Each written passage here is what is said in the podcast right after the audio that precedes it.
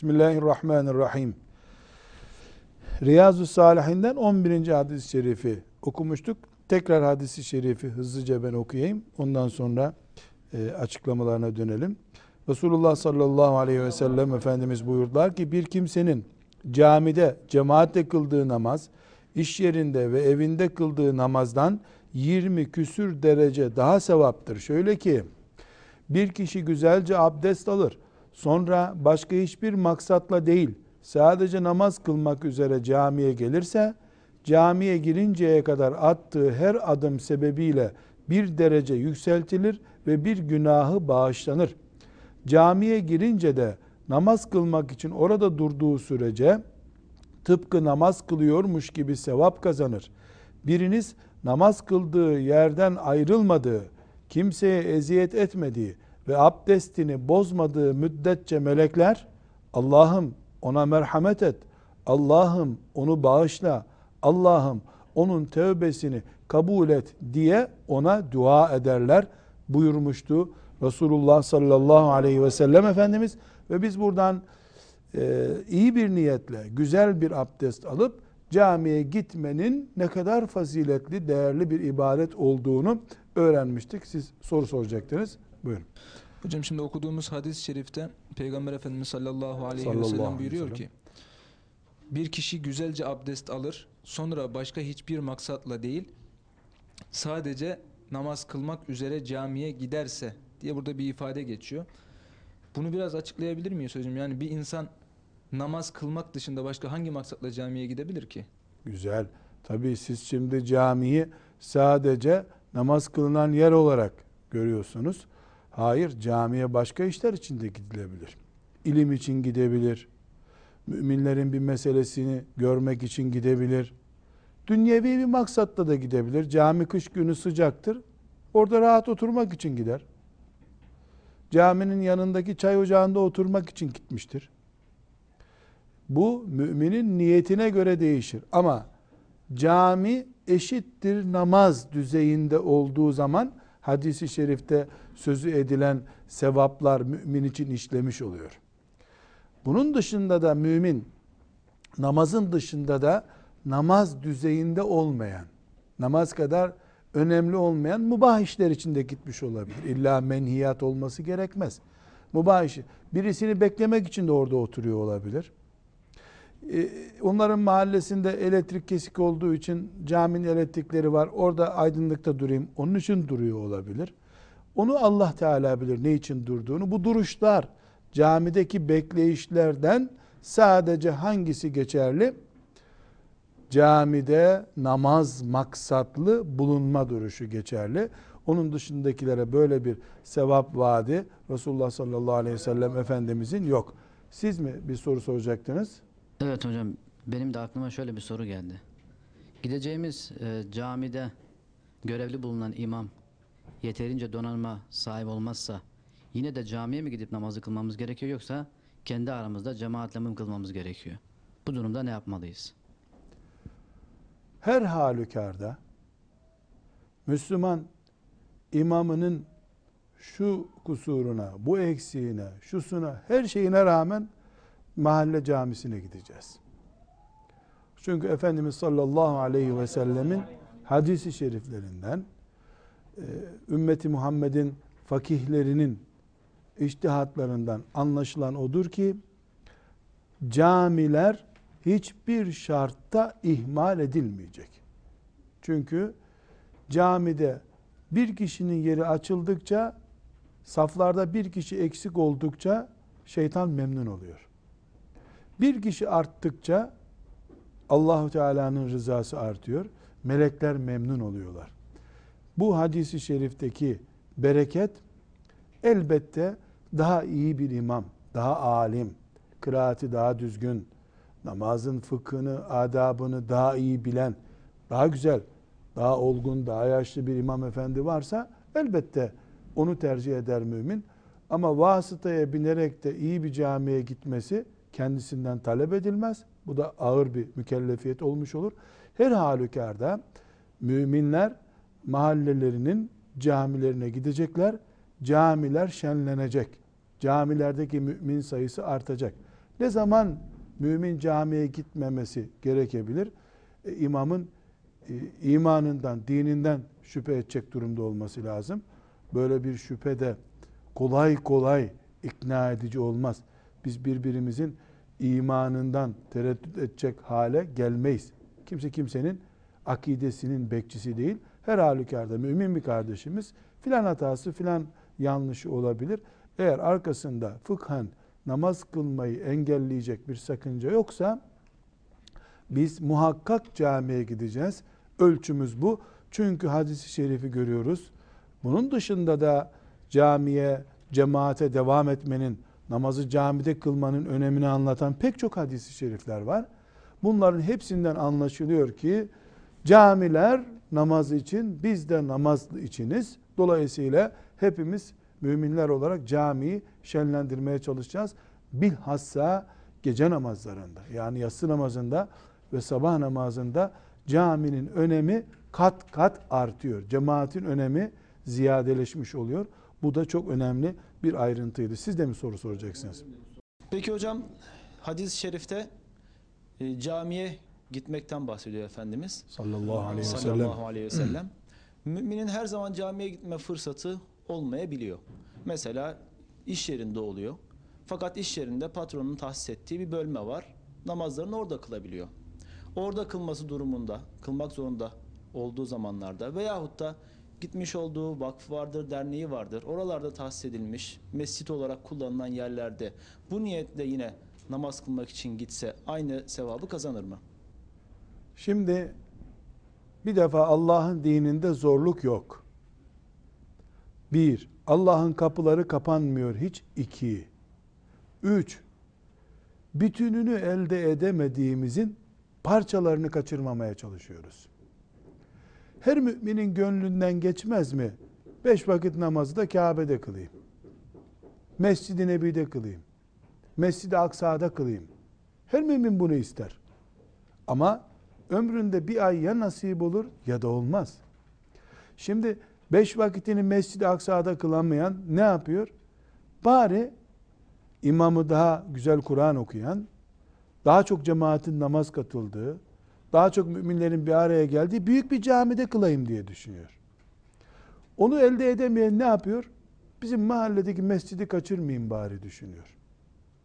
Mahallesinde mescit bulunmayan veya bu imkanı, yani mescit imkanını bir yolla kullanması mümkün olmayan, evinde hasta bakması gerekiyordur, evinden ayrılması mümkün değildir güvenlik nedeniyle, Allah-u Teala'nın bildiği ama bizim diğer insanlardan bilmediğimiz nice dertleri var, dertli kullar var Allah-u Teala'nın. Bir yolla camiye gidemiyorsa evinde kılıyor. İş yerinden ayrılamıyordur, iş yerinde kılıyordur. Hedefimiz sürekli en büyük, cemaati en kalabalık, en güzel kıraatin bulunduğu camide namaz kılmak. Bir. İki. Bu yoksa mahallemizin mescidini imar ediyoruz. Bu da yoksa mescit olarak tahsis edilmiş yerlerde namaz kılıyoruz. Mesela bir handa, cami etrafta yok veya çıkılmıyor sürekli. Trafik müsait olmuyor, iş yeri bırakılamıyor, güvenlik nedeni var. Hanın bir katı mescit olarak tahsis edilmiş. Namaz vakti gelince ezan okuyup kâmet getirilip orada namaz kılınıyor. Onu fırsat olarak biliyoruz. O zaman ne yapıyoruz? Hanın bir katı mescitse, iş yerinin bir katında bir mescit varsa, büromuza seccade serip kılmıyoruz, gidip o mescitte kılıyoruz. Bizim mahalle camimiz orasıdır diyoruz. Bunun mantığı şu: hiç olmasa en yakın fırsatı değerlendireyim. Asas hedefim Mescid-i Aksa'da kılmak. Ah nasip olsa da beş vakit namazı Mescid-i Aksa'da kılsam, Mescid-i Nebi'de kılsam. Olmuyor. Nasip olmuyor. Makul değil. Olur bir istek değil benim için. Bizim şehirdeki en güzel camide kılıyorum. Ne, güzellikle neyi kastediyoruz? Beton güzelliğini kastetmiyoruz. Daha çok müminin tekbir getirdiği, daha çok secde yapılan cami en güzel cami. Kur'an'dan daha çok lezzet alınan, daha çok e, tesbihat getirilen cami en güzel cami. O da olmadı. Mahallemizde üç kişiyle beş kişiyle kıldığımız bir mescidimiz var. Elhamdülillah. Onu değerlendiriyoruz. Hiçbiri olmadı bunların. Evimizin bir köşesini mihrap yapıyoruz. Evimizin bir köşesinde mescitcik yapıyoruz. Kendimize küçük bir mescit yapıyoruz. Onu değerlendiriyoruz. O da olmadı ne yapıyoruz? Küçük bir seccadeyi nereye serebilirsek orayı mescit yapıyoruz. Çünkü kıblemiz elhamdülillah nereden dönersen dönülebilir bir kıbledir. Nerede Allahu Ekber dersek Allahu Teala orada bizi kulluğuna kabul buyuruyor. Her halükarda namazı kaçırmıyoruz. Cemaati kaçırmıyoruz. Cemaatte kalite arıyoruz. Namazda kalite arıyoruz. Hani bir namaz kılayım, sorumluluğum gitsin, Allah beni cehennemine namaz yüzünden koymasın diyen, şöyle geriden gelen anlayışla bakmıyoruz namaza. Çünkü namaz sayesinde çok sevaplar kazanabileceğimiz gibi bir de sosyal mümin olmuş oluyoruz. Hem sevap kazanıyoruz, hem Müslüman topluluğunun tecelli edeceği bir amel ortaya koymuş oluyoruz. Zaten bunun için cami üzerinde ısrarla duruluyor. Muhakkak camide namaz kılınsın deniyor. Hele hele mesela cuma namazı muhakkak en büyük camide olsun isteniyor. Cuma namazı neden hiçbir şekilde evde kılınmıyor? Belli bir kalabalık toplanmadan kılınmıyor. İlla cemaat olması isteniyor. Yani hiç olmasın haftada bir defa müminler birbirlerinin yüzlerine baksınlar. Hiç olmasın bir defa müminler birbirleriyle ilgilensinler. Bir arada olmanın, toplu olmanın hazzını yaşasın müminler isteniyor. Ondan dolayı. Tekrar hadis-i şerifimize dönelim. Sorularınız bittiyse. Ee, Efendimiz sallallahu aleyhi ve sellem evinden namaz niyetiyle çıkan, camide namaz kılma niyetiyle çıkan, çıkarken de güzel bir abdest alan mümine, yolda camiye gidene kadar her adım başı sevap vaat ediyor. Adım başı, adım başı, adım başı. Bin adım, bin adım. Bir sahabi veya bir sülale adına gelen bir sahabi, Mescid-i Nebi'ye uzak olduklarını, Mescid-i Nebi'nin etrafından bir ev aradıklarını duyurmuş Efendimiz sallallahu aleyhi ve selleme.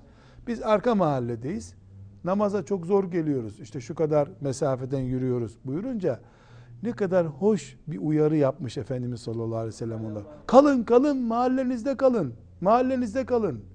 Neden? Çünkü adımları sayıyor Allahu Teala camiye giderken.